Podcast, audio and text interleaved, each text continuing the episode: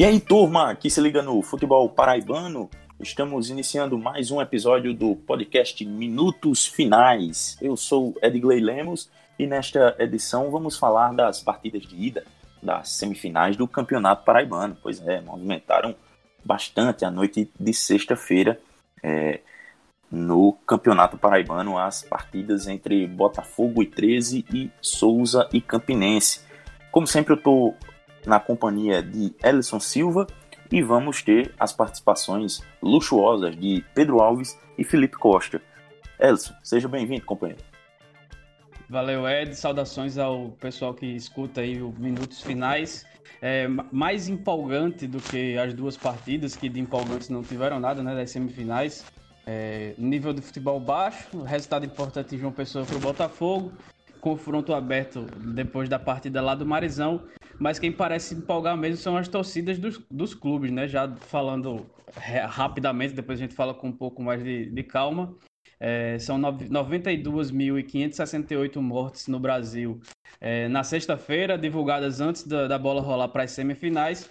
E enquanto isso, as torcidas de Botafogo, Souza e poucos dias antes também a do 13 se mobilizam para se aglomerar, é, descumprindo todas as recomendações de evitar aglomerações para diminuir a disseminação do coronavírus, mas as torcidas se organizam com o apoio dos clubes para se aglomerar e, e, prestar algum tipo de apoio aos clubes e ignorar é, as quase 100 mil mortes que pouco, que logo mais é, por coronavírus que logo mais serão atingidas aí no nosso país. Pois é, pois é a situação é nada boa é, do combate ao, ao Covid-19 aqui no, no país e ainda assim é, a gente vê esse tipo de coisa. Mas e sobre as semifinais? Quem larga na frente? Tem alguém com o pé na final já? Bom, as nossas análises você vai acompanhar daqui a pouquinho, depois da vinheta da banda Razamate. O podcast Minutos Finais é a nova casa de discussão do futebol paraibano você pode ouvir onde e quando quiser. Basta ir no Spotify, Deezer, YouTube ou no site minutosfinais.com.br para ficar muito bem informado com as melhores opiniões sobre o futebol paraibano.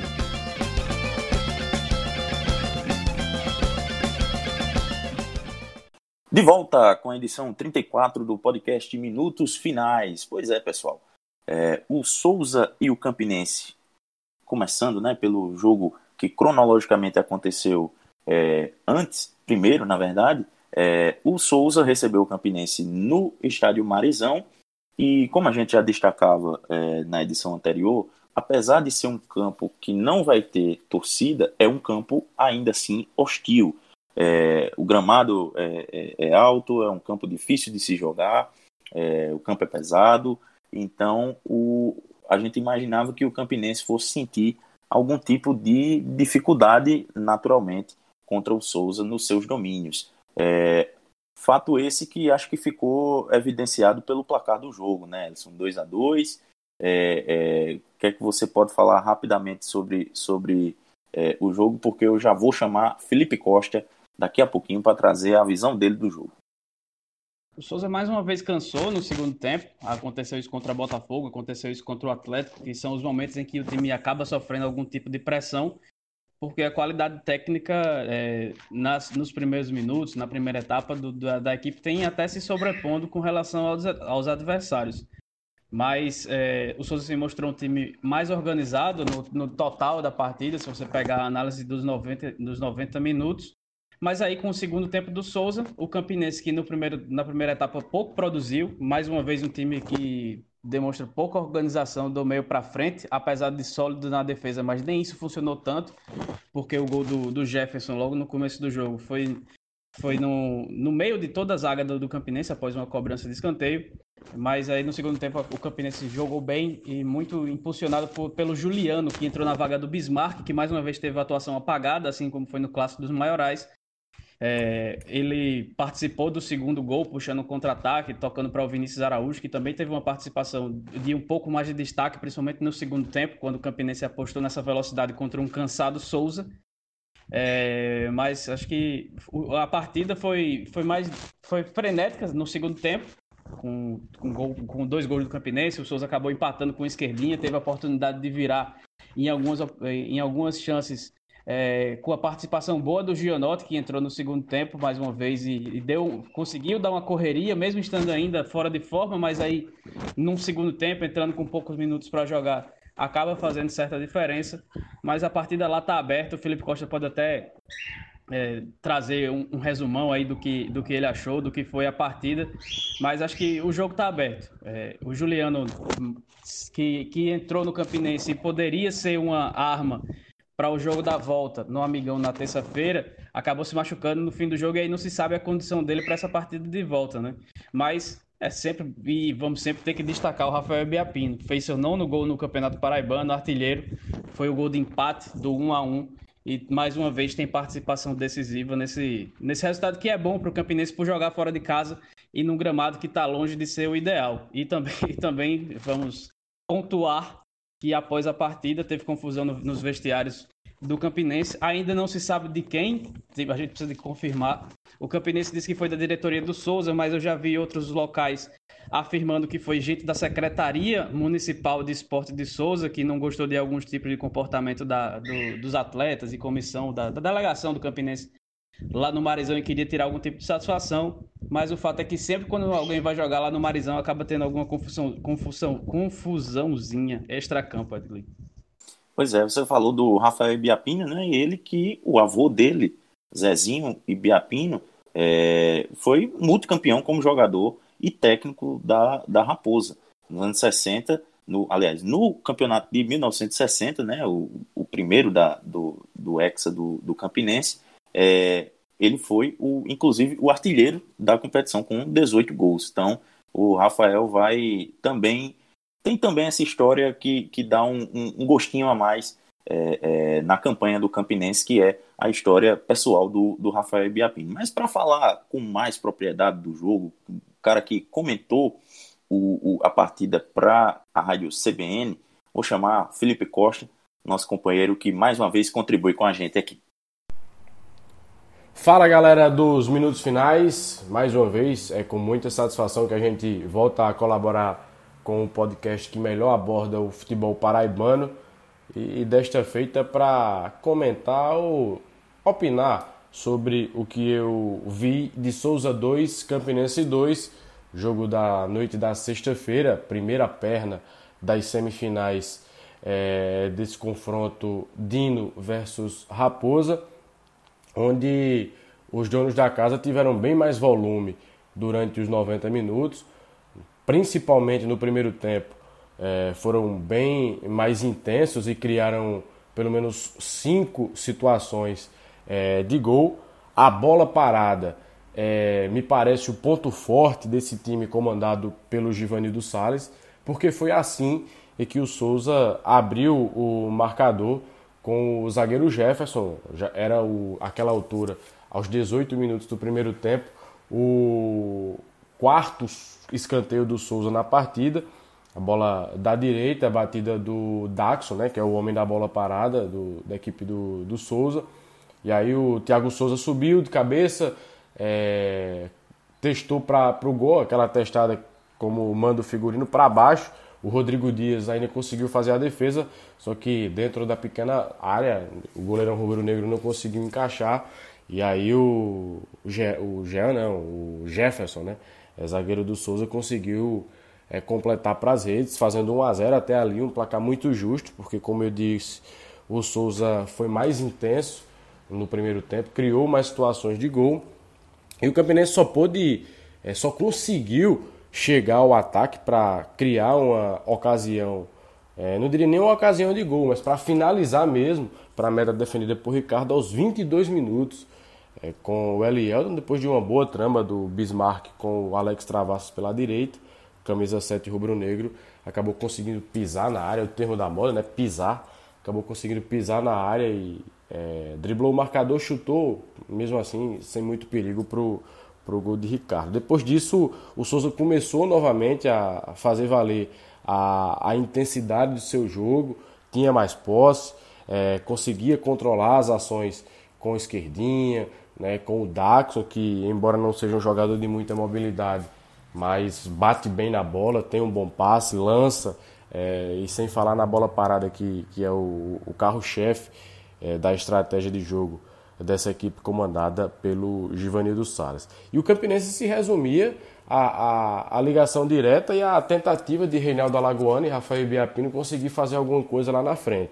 Quando a bola passava pelo camisa 10, pelo Bismarck, é, a gente conseguia perceber um, um, passe de qualidade, uma tentativa de trama de jogada, um lançamento, mas Bismarck está muito pesado, não tem mais aquela movimentação que ele tinha há oito, é, sete anos, e, e, isso acabava dificultando, burocratizando as ações ofensivas do, do Campinense. Tanto que no, no comentário para a CBN, eu falava, a Raposa precisa de velocidade e tem duas peças no banco de reservas que pode mudar esse panorama.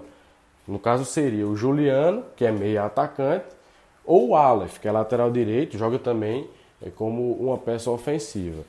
Me surpreendeu a mudança que o Ney Júnior fez da, na volta do intervalo. Ele tirou o Bismarck e colocou o, o Juliano. Na minha visão, ele poderia ter feito esse casamento, como se diz, da do bom passe e da, e da cadência que o Bismarck proporciona a uma ação ofensiva com a velocidade do Juliano. Nessa perspectiva, e aí é, a, a, gente percebe como é diferente a visão de cada um é, perceber o jogo. Eu teria tirado o Vinícius Araújo, que viria a marcar o, o, segundo gol, o gol da virada do Campinense, mas ele preferiu tirar o Bismarck, colocou o, o Juliano, e aí sim a gente na, na, na, segunda etapa conseguiu perceber um Campinense é, tendo mais ímpeto, colocando mais intensidade na forma como atacava. E foi justamente é, com o Juliano que o Campinense conseguiu mudar esse panorama, porque passou a ter mais velocidade, passou a ter uma opção de escape no contragolpe, porque o Souza ainda permanecia dono das ações, ainda permanecia atacando muito, ora com o Joboy, ora com a esquerdinha, Thiago Souza também é, muito acionado. Então o Campinense insistia nesse contra-ataque e numa jogada pela esquerda, aos 13 minutos, cruzamento do Camargo, que não é lateral, é zagueiro, e, eu acho que isso acaba deixando a saída de bola do Campinense um pouco torta, mas foi com o passe do Camargo da esquerda que Rafael Biapino conseguiu dominar na meia-lua e aí é, o faro do artilheiro é um jogador que está em grande fase e ele dominou e girou batendo de direita. A bola é, a meia altura no canto direito de Ricardo que realmente não pôde fazer nada o Campinense empatava ali sem tanto merecimento porque o Souza repito tinha mais volume mas o Campinense começou a ser mais incisivo começou a ser mais objetivo a ser mais vertical nas suas ações ofensivas. E isso equilibrou o jogo. Equilibrou o jogo de uma maneira que o Juliano começou a ser o expoente rubro-negro na partida, a ser o escape realmente. Então ele jogando pela direita, fazendo uma dobradinha com, com Alex Travassos, saiu até, ou saíram até algumas tramas é, pelaquele setor, de onde o Campinense conseguiu tirar a virada. O Souza tinha mais posse, investia mais nas ações ofensivas, mas o Campinense, com a entrada do Juliano, passou a ter muito mais velocidade e mobilidade na frente. Foi desse jeito que, aos 23 minutos, conseguiu a virada numa jogada do Juliano de pura velocidade pela direita, lembrando muito aquelas jogadas que o Washington fazia em 2008, 2009, o torcedor rubro-negro lembra bem desse jogador e o Juliano tem essa característica de ser um atleta com velocidade que consegue conduzir bem a bola e tem certa habilidade, tem certa técnica do, do drible curto. Foi assim que numa jogada pela direita ele conseguiu fazer o Vinícius Araújo, veja só, que seria a minha opção para a entrada dele próprio, do Juliano. Mas o Ney Júnior preferiu tirar o Bismarck. E aí o, Vini, e aí o Vinícius Araújo acompanhou bem o lance, enquanto o Juliano escapava pela direita, o número 8 do Campinense, o Vinícius Araújo, que é meia, é, conseguiu pisar na área, vou usar novamente esse termo, e completar o bom cruzamento rasteiro do, do camisa 17 rubro-negro 2 a 1 Era um resultado justo até ali? Metade do segundo tempo? Não, porque o Souza, os donos da casa, é, tinham mais qualidade e tinham mais posse de bola até então, ofereciam mais perigo aos visitantes. Só que o Campinense, pela leitura que o Ney Júnior fez, inserindo, velocidade na sua equipe, também, de certa forma, estava passando a ser mais objetivo, chegava poucas vezes ao ataque, mas quando chegava oferecia muito perigo. E aí veio a virada. É, futebol tem muito dessas coisas, da objetividade muitas vezes é, suplantar a, a, a posse de bola ou o falso domínio. 2 a 1 era um resultado excelente para as pretensões do Campinense. Jogar naquele gramado ruim do Marizão não é fácil. É verdade que não tinha o calor da torcida e isso está ficando muito chato no futebol, mas é a nova realidade a qual a gente precisa encarar. Então o, o Campinense tinha até ali em mãos um excelente resultado. Só que o Souza martelou muito, foi muito ao ataque, é, até acho abusando da ligação direta e da, e da jogada aérea mas é, foi numa jogada pela direita com o Iranilson, que teve uma participação muito boa na partida, que o Wesley fez pênalti no camisa 2 Esmeraldino, e aí é, o esquerdinho, aos 34 minutos do segundo tempo, empatou um minuto ou dois minutos antes, numa jogada de Rafael Ibiapino com o Reinaldo Alagoano. O Campinense até teve a chance de ampliar o marcador, mas aí o camisão 11, o artilheiro do campeonato, acabou cruzando a bola muito, num passe muito fraco. É, o gramado também não ajuda e a zaga do Souza acabou afastando. E aí no lance seguinte o Souza conseguiu empatar de pênalti. É, eu não diria que foi um, um, um, placar justo se a gente for fazer aqui a análise do scout. Souza com muito mais posse de bola, com, muita, com muitas ações ofensivas, mais chutes a gol, mas acabou sendo um, um placar justo é, na minha avaliação, em resumo, muito também por conta da, da mudança de postura que o Campinense teve no segundo tempo. E aí é, é um duelo em aberto. A vaga para a final, pelo menos nessa perna das semifinais, está completamente em aberto. Na terça-feira, no Amigão, é um jogo completamente diferente, aí num gramado com mais qualidade, duas equipes abertas. É, por mais que é, o, o, o Campinense não tenha tido tanta posse de bola, mas não é um time que tenha como estratégia aquela retranca. Ney Júnior tenta fazer seu time jogar. Agora, é, o que ele não consegue é, é, dar qualidade à saída de bola do Campinense. E eu acho que isso passa muito é, pela escalação do Camargo ali pela esquerda. Imagino que Ney Júnior tem o Matheus Silva como opção, poderia fazer essa alteração e, e, deixar a zaga certinha, sem, sem estar jogando com três zagueiros, com um improvisado na esquerda, como é o Camargo.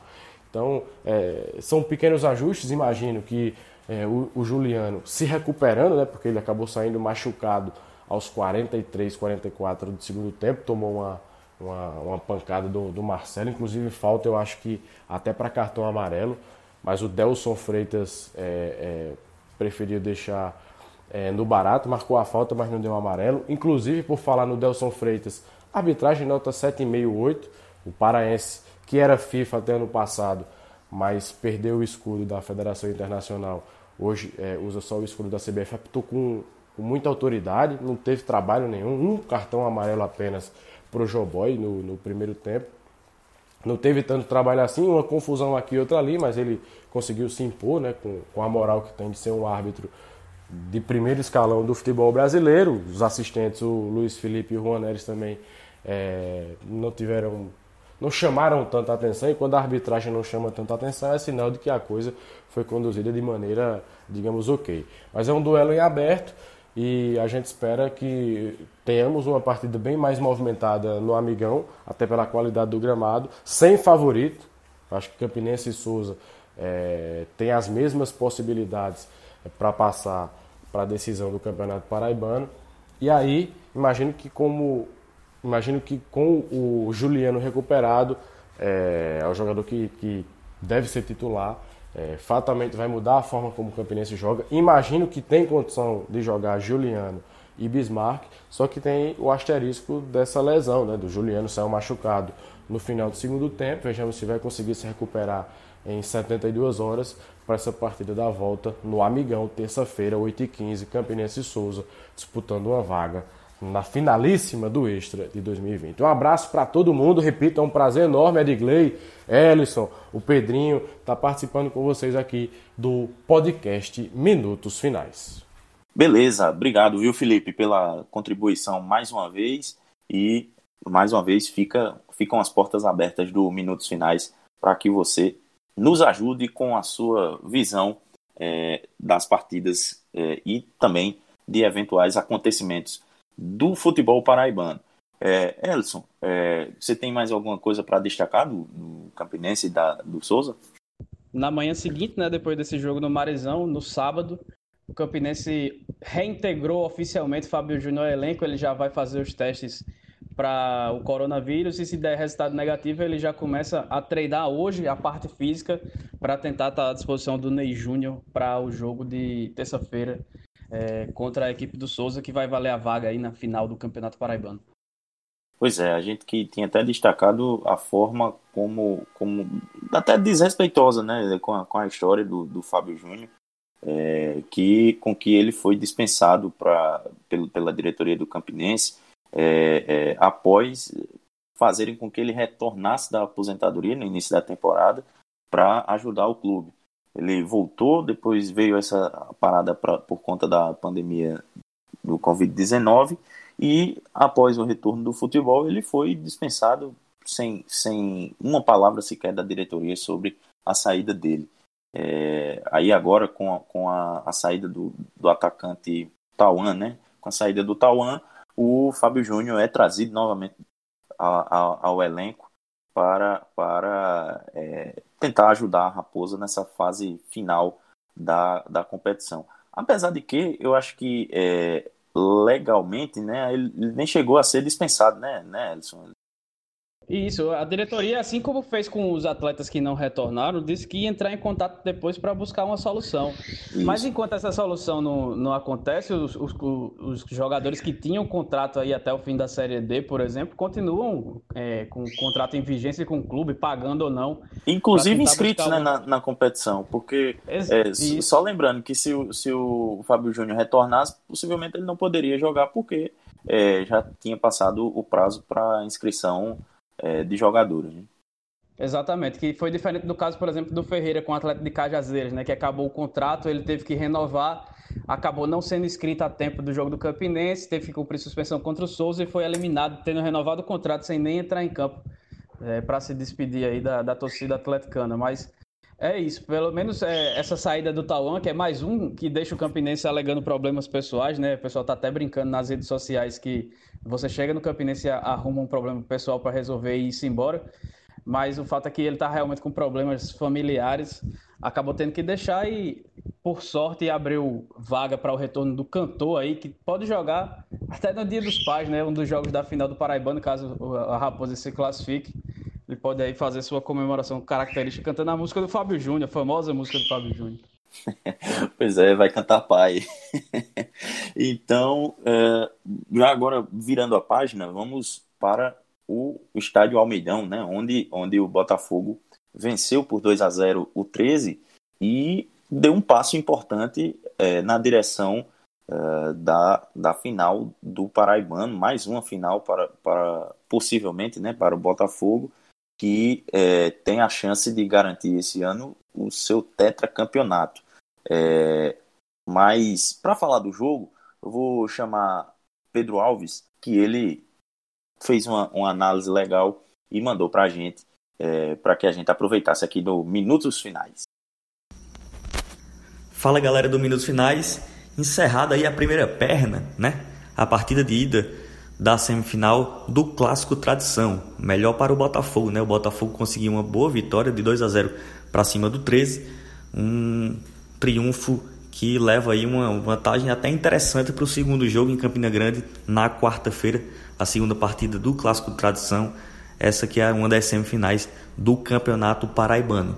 O Botafogo foi, dá para dizer que foi superior, mas não precisou fazer tanto assim para construir a sua vitória por 2 a 0 é, no primeiro tempo foi melhor, conseguiu fazer dois gols, mais ou menos em 30 minutos. Foi bem letal nas poucas produções que acabou é, construindo na primeira etapa e deu muito a bola para o 13, que pouco fez, pouco agrediu, é, sem inspiração, sem repertório. Então o Botafogo muito mais controlou a partida, já que conseguiu matar o jogo na primeira etapa, onde ali foi realmente melhor, né? Teve um pouco mais de lucidez do que o Galo da Borborema.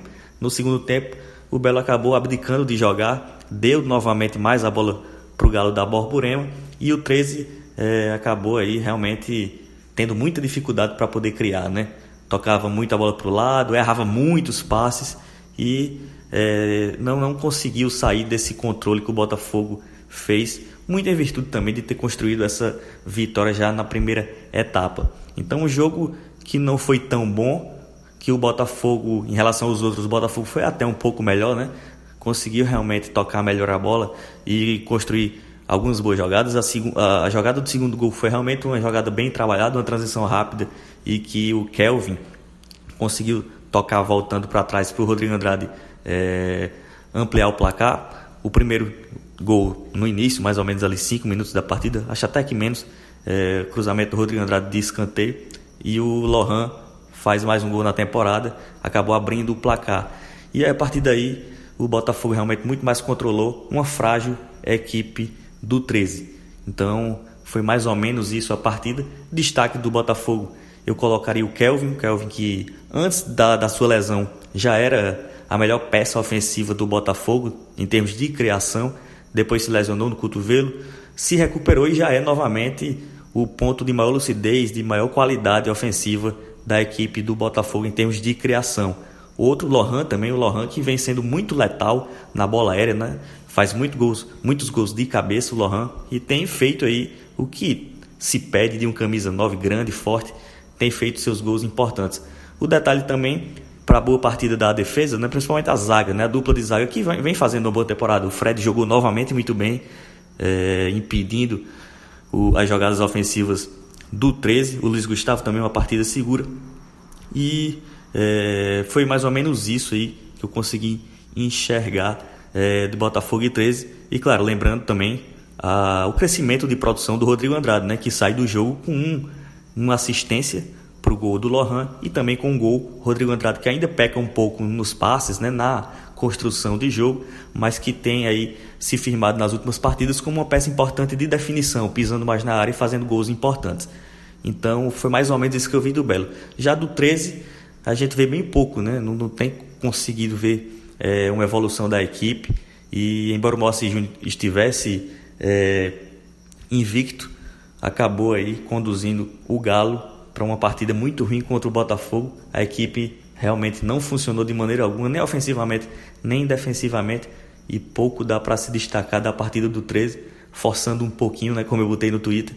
É, acho que o Breno fez até uma partida razoável, impedindo muitos ataques e muitas bolas aí que foram quebradas para o Lucas Simão no segundo tempo ou para o Lohan no primeiro.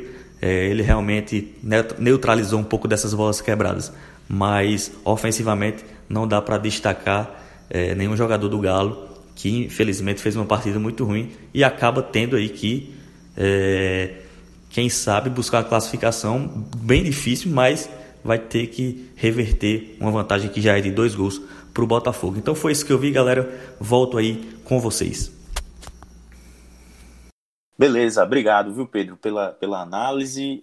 Esperamos que você possa participar ao vivo, entre aspas, né, da, da gravação é, do próximo episódio.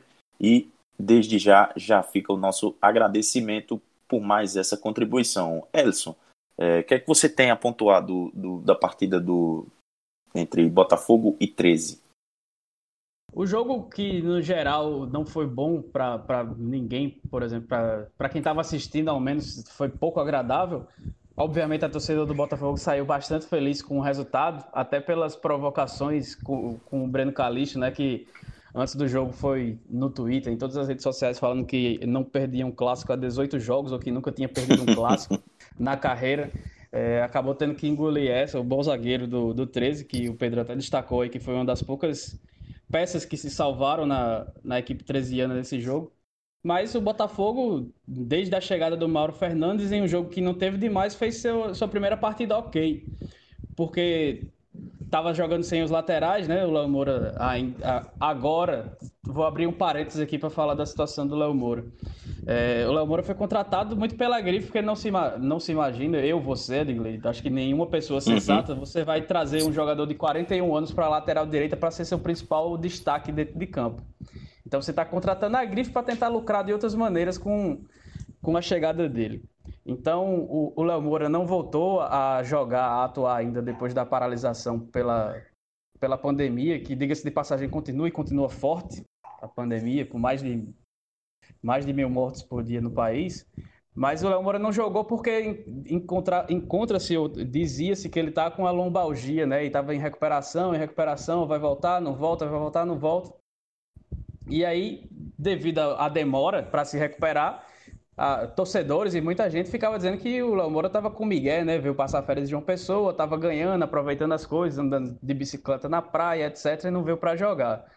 E com essa relação bastante desgastada e muita, muito torcedor pedindo nas redes sociais para mandar o Léo Moura embora, porque não compensava e que ele estava enrolando o clube, foi preciso, na sexta-feira, poucas horas antes do jogo contra o 13, que a, a, a, assessoria do clube soltasse um áudio de um especialista em, em lesões na, na, na coluna para dizer que o Léo Moura realmente tem uma situação que não é fácil, que não é simples, que ele não está de migué, para deixar clara a situação, que é, até pela idade ele tem dificuldade de recuperação e precisa fazer um trabalho mais específico para conseguir fazer é, atividades de impacto, ou seja, ele nem está treinando é, fazendo esforço nesse momento. Ele está fazendo reforço muscular para conseguir treinar.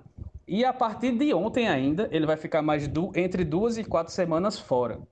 Ou seja, o Botafogo, que tem por prática esconder lesões, não divulgar, acaba tendo que, obrigação, por obrigação, para tentar salvar o seu principal produto na temporada, divulgar que a situação do Léo Moura não é grave, depois de toda a relação já está bastante comprometida e eu, sinceramente, não consigo mais ver uma, uma maneira desse, dessa relação se tornar positiva. A não ser que o Léo Moura chegue, é, faça 80 gols e dê 300 assistências na Série C e consiga levar o time nas costas para a Série B do brasileiro. Mas eu não, não consigo vislumbrar isso.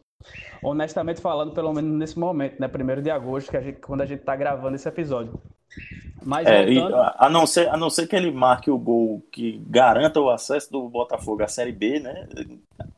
Considerando que ele é, retorne a, a, jogar, né? Junto com, com o, o time, então é, acho que realmente a, a, a imagem dele está bem queimada no, no Botafogo. Exato, e para reconstruir vai ser puxado muito por, pelo modus operandi do time de esconder, de ser uma é, situação Não ser transparente, de... né? E não ser transparente em todos os aspectos, né? Desde, desde esconder lesão até é, prestação de contas. Vale lembrar que, para contextualizar, para quem acha que a gente está generalizando um caso isolado, o Botafogo viajou com o Marcos Aurélio para o jogo contra o Botafogo de Ribeirão Preto num avião diferente, que era para não dizer que ele ia, que ele ia jogar, para não admitir que ele tinha uma lesão que ele tinha se recuperado para jogar, para fazer o famoso mistério. E chegou lá, o Marcos Aurélio perdeu um pênalti que acabou é, tirando o, acesso do, do, time. Mas, enfim. Adiantou de quê, né? Adiantou de quê? Exato. Isso não ganha jogo, nunca ganhou, nunca vai ganhar, mas seguem com essas práticas. Mas voltando para o, jogo contra o 13, jogando sem os laterais, o Botafogo sem laterais de ofício, o Cristiano com suspeita de coronavírus, assim como o Pimentinha, acabaram ficando de fora. O Bari já lesionado, então na esquerda quem jogou foi o Marcelo Xavier improvisado. E na direita, uma perda um pouco menor, porque o Juninho já vinha atuando improvisado naquele setor e acabou jogando mais uma vez. E o Botafogo teve uma consistência defensiva muito boa. Não sofreu sustos é, na maior parte do jogo, em, em, todo jogo, na verdade. O Botafogo acabou não, sofrer, não, não sofrendo susto, em que pese a, a, a, dificuldade de criação do 13, né? Que a gente pode até falar mais para frente. Mas teve uma exibição, exibição sólida, não sofreu susto, conseguiu é, construir o resultado em dois gols. O primeiro logo nos três minutos é, que, que Lohan aproveitou o cruzamento de Rodrigo Andrade para fazer de cabeça o primeiro, e depois o próprio Rodrigo Andrade, aos 25, na jogada boa do Kelvin, lembrando o Kelvin do Evaristo Pisa, aberto pela esquerda, em velocidade, passando, ganhando da defesa 13 anos, tocou para o meio, o Rodrigo Andrade só chapou. E o Rodrigo Andrade, Andrade, bastante contestado, com gol e assistência nesse jogo, chegou a três gols nos últimos quatro jogos. Então, o Mauro Fernandes decidiu colocar ele um pouco mais perto do Lohan, até por ter desistido do esquema, dos esquemas com três atacantes. E ele tem conseguido finalizar com mais frequência. E, e, conseguir balançar as redes. Então parece que esses gols estão dando confiança para tentar fazer com que o camisa 10 finalmente consiga subir de produção. É, então o Botafogo, depois dos 25, até pelo desgaste de, 15, de 5 jogos em 15 dias, acabou sentando um pouco da vantagem e passou a administrar, deixar a bola com 13, que não consegui, conseguia criar, e isso já é um, um sintoma que, a, que aparece há muito tempo, desde que o Moacir Júnior é, assumiu o clube. Ele não conseguiu fazer o time render ofensivamente. É um time que depende muito de bolas paradas, de bolas cruzadas na área, na área, mas nem isso conseguia fazer, porque o time pouco chegava ali no, no terço final do campo, perto da área do Felipe. O Felipe assistiu o jogo dentro de campo, se você for parar para acompanhar os lances. Acho que um, um, chute de fora da área que passou perto, que ele acompanhou, não precisou nem fazer a defesa, mas no mais, pouco trabalhou o goleiro do Botafogo. Então, Teve um outro é... cruzamento do Júnior Fialho, né? Que é, pela esquerda, no iníciozinho do segundo tempo, que o cruzamento foi bem fechado e, e, e por pouco o, não consegue, o atacante do 13 não consegue um desvio lá dentro da área e o Felipe conseguiu uma boa antecipação. E, e até acho que vale destacar novamente a, as atuações do Felipe, né? Porque ele vem fazendo um, uma, uma temporada digna no, no Botafogo, né? Vem. É, das contratações que chegaram com, com pompa, é, é, Léo Moura, Rodrigo Andrade e o Felipe, acho que a gente pode destacar essas, é o que tem jogado melhor, no, no melhor nível e com regularidade. Realmente o goleiro tem assumiu bem a camisa 1 do Botafogo, ele que chegou para ser, acho que era 83, 88, sei lá. Não, 88 era Léo Moura acho que era 83, Felipe, já assumiu a camisa 1 e, está fazendo bom uso dela, porque realmente está fazendo boas defesas e garantiu, por exemplo, a classificação contra o CSP. É, o, o Mauro Fernandes gostou da atuação, ele já esperava, depois da, da, atuação contra o CSP, que o time fosse melhorar, e acabou que realmente aconteceu. Mas imagino que muito por conta da fragilidade ofensiva do 13, que teve o Alexandre Santana, o Douglas Lima, o Bruno Mota que jogaram, mas ninguém consegue encaixar ali na, na questão de armação. Então acho que já passa mais de uma questão de peças, que obviamente não, não, o 13 não tem jogadores do mesmo nível que o Botafogo, em nenhum dos setores, para deixar claro. Talvez até talvez os goleiros se equiparem, mas ainda vejo o Felipe melhor que o Jefferson. O Jefferson é muito bom goleiro. Mas é, já passa a ser uma questão de formação de equipe taticamente, de treino, de técnica e tudo mais, porque o, o time não consegue criar. Não conseguia uhum. antes da parada com o Moacir Júnior, não, não conseguia antes com o Celso Teixeira e não consegue agora depois da parada com o Moacir Júnior. Foram três jogos contra o Nacional, contra o Campinense, e que a equipe pouco criou. Contra o Nacional deixou de perder, contra o Campinense criou pouco, mas conseguiu fazer o gol que garantiu a classificação e o jogo que o Campinense também não criou quase nada. E agora contra o Botafogo, mais uma partida, três jogos seguidos, em que a, a, a atuação ofensiva e de criação do time é nula. Depende muito do Gilmar. É, acho que é o único desafogo do time para tentar a, chegar ao campo de ataque é jogar na esquerda para o Gilmar, que é um muito bom lateral. Mas até a defesa, que costuma ser boa no jogo aéreo, tanto ofensiva quanto defensivamente, falhou no gol do Lohan, que deixou ele subir no meio de três para cabecear e fazer o primeiro gol. E ofensivamente também não conseguiu ganhar nenhuma no, na, na, na, frente. É, toda bola cruzada à área, o Botafogo tinha facilidade para afastar. Então o Botafogo abriu uma vantagem muito boa. Pode perder por um gol de diferença, né? Lá no, no Amigão para voltar com a classificação. Se perder por dois, a decisão vai para os pênaltis. O 3 precisa vencer por três gols de diferença para se classificar no tempo direto para as finais. E aí, quando, apesar de ser um clássico e de, de, ter toda essa mística de que é imprevisível, a, a viradas acontecem no futebol com certa frequência, em clássico ainda mais. Mas pelo que vem apresentando no, no, nas últimas partidas e já no, no, contexto do ano inteiro, só os deuses do futebol, Edgley, eu vejo como chance de tirar essa classificação do Botafogo para a final. É, o, e ainda sobre o, esse, essa tarefa né, que o 13 tem para o jogo de quarta-feira, é, o, o, nosso companheiro de, de crônica esportiva, o Afonso Carlos, é, ele destacou até, e eu, eu gostei da informação e até por isso é, é bom até dar o crédito para ele. É, lá no Twitter ele destacou que se o 13 conseguir levar o jogo contra a equipe do Botafogo, pelo menos para os pênaltis, é, vão ser três tabus quebrados. É, o, o primeiro deles, o, o a vitória do 13 sobre o Botafogo, que já não acontece há três anos. É, a vitória do 13 em casa é, sobre o, o Botafogo, em, é, que já não acontece há cinco anos, e vencer o Botafogo por mais de, de dois, por dois gols ou mais é, depois de cinco anos. Ou seja, o, o, a tarefa do 13 realmente não é pequena e, pelo menos pelo retrospecto recente, não é muito, não é muito grata. Pegando um recorte muito pequeno que são das redes sociais, né? A gente tem visto aí que nem o torcedor 13 anos está confiante para esse jogo de volta. O torcedor do, torcedor do 13 que costuma ser é, ter muita confiança no seu time, que a camisa vai pesar e que ele vai conseguir os resultados que precisa, mesmo nessa época de jejum, que já vai completar nove anos. É, nos comentários das postagens do 13 e até do Breno Calixto, que tirou a onda antes da partida, que agora disse que não há nada perdido, postou em suas redes sociais após a, a derrota por 2 a 0 O pessoal disse que não está confiante, que é um time que não corre, é um time que não consegue atacar, que não tem organização e que precisa se organizar já para a Série C, que já meio que abrindo mão aí desse segundo jogo é, do Campeonato Paraibano. A gente sabe que vai ter jogo, que o 13 vai buscar atacar de alguma maneira. O próprio Mauro Fernandes disse que quando você está perdendo por 2 a 0 você tem que atacar de forma muitas vezes até desorganizado, que foi o que o 13 tentou fazer ontem, que certamente vai fazer. Vai buscar alguma organização, mas se não conseguir, vai tentar desorganizado mesmo no jogo do Amigão. Mas é, essa, essa, essas favas aí, se tivesse que apostar, eu já, já contaria, viu, Edgley? Acho que já está meio que decidido essa, essa, essa, essa mão, essa perna das semifinais. É. O, o, ainda sobre, sobre é, a, o jogo da volta, né? Lembrando que o, na quarta-feira, Botafogo, o 13 recebe o Botafogo é, para a partida de volta, a partida que será às quatro da tarde. É, e o Campinense, que recebe o, o Souza na terça-feira, né, no dia antes, é, às 8h15 da noite. É, esses são os horários e dias dos jogos de volta da, da semifinal. É, ainda, ainda sobre, sobre é, os classificados, os possíveis classificados, é, qual que é teu palpite, hein, em Elson?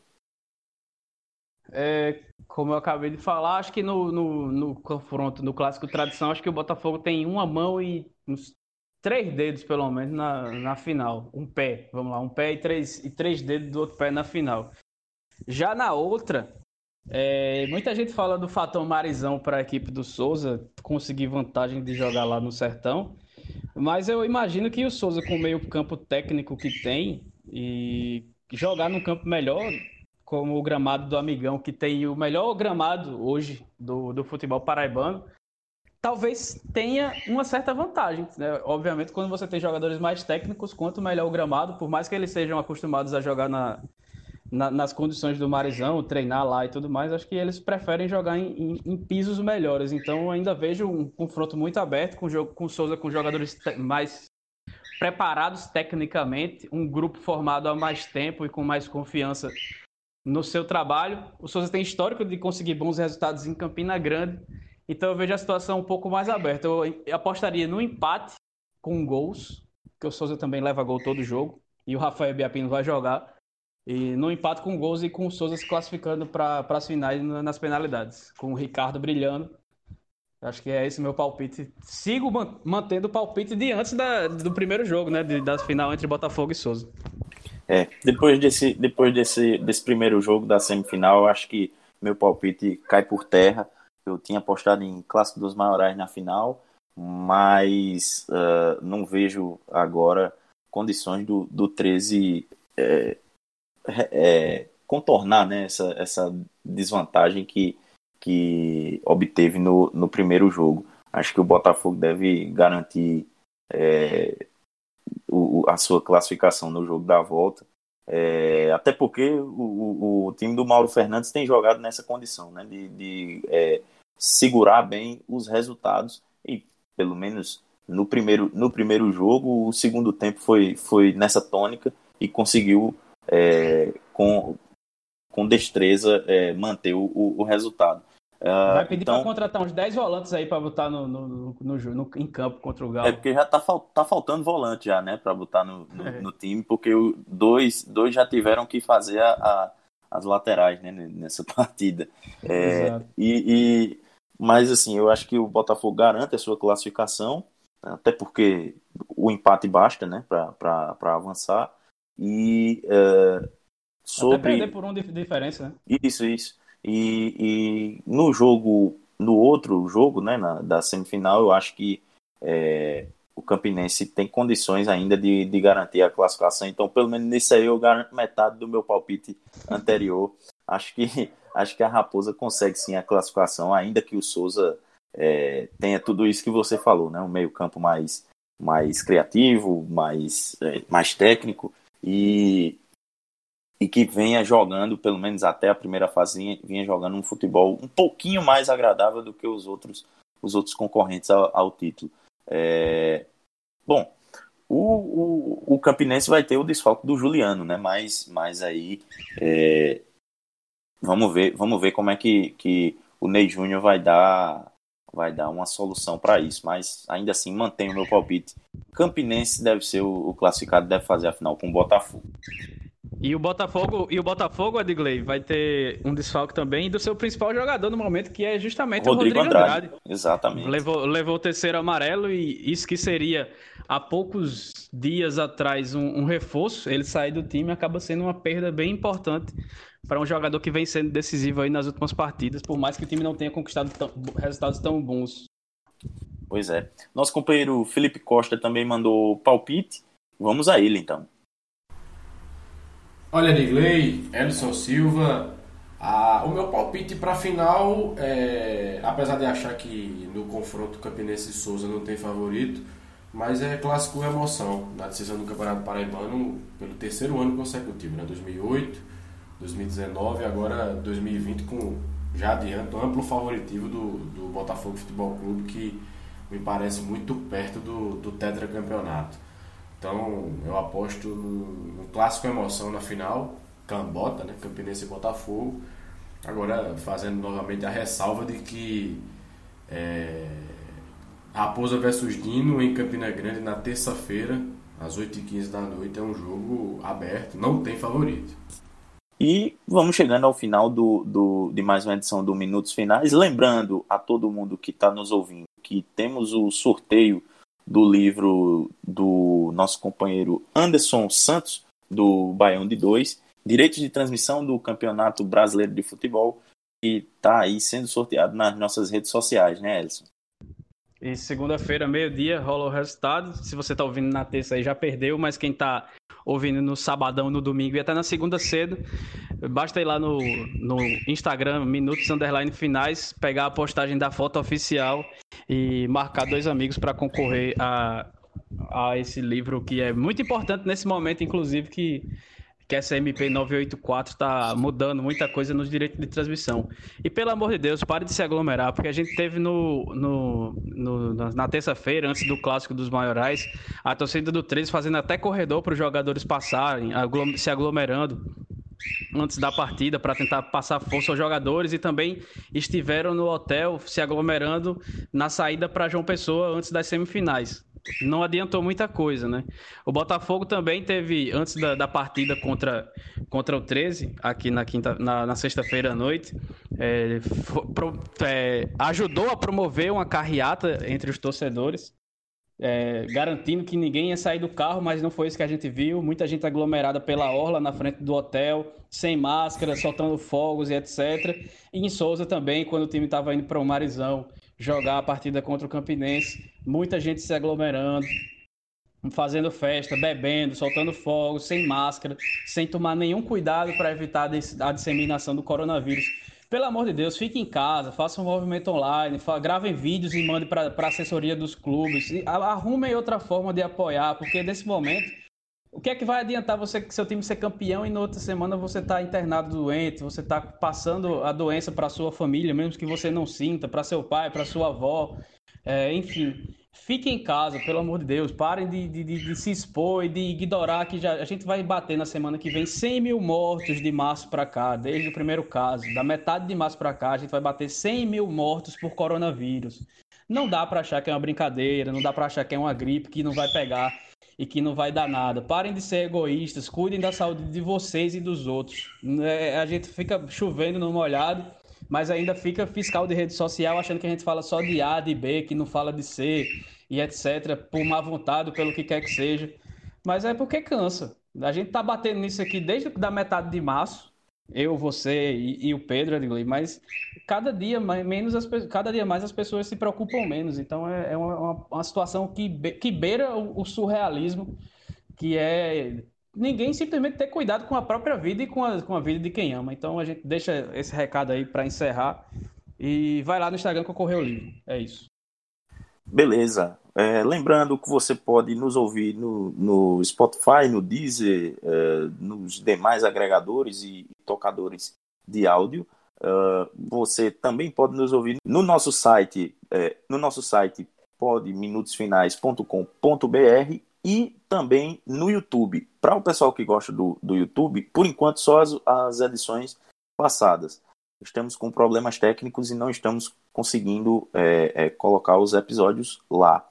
Mas é, você também pode conversar com a gente, bater um papo, é, é, discutir alguma, alguma coisa do episódio, algum tema do episódio no, nas nossas redes sociais, no Instagram e no Twitter, arroba minutos underline finais e pode, pode também mandar sua mensagem é, para que a gente é, até repercuta aqui em algum próximo episódio. Muito obrigado a todo mundo que nos ouviu. É, fica aí o, o, o, agradecimento e contamos com a audiência de vocês em, no próximo é, minutos finais que deverá acontecer depois do, do, do da definição, né? Isso, da, depois, da, depois da definição dos classificados para a final do Paraibano, que está chegando ao fim, hein? Finalmente está chegando ao fim embora as circunstâncias não sejam as ideais, né? Com, com uh, uma pandemia matando gente aí todo dia. É isso, pessoal. Até a próxima e valeu!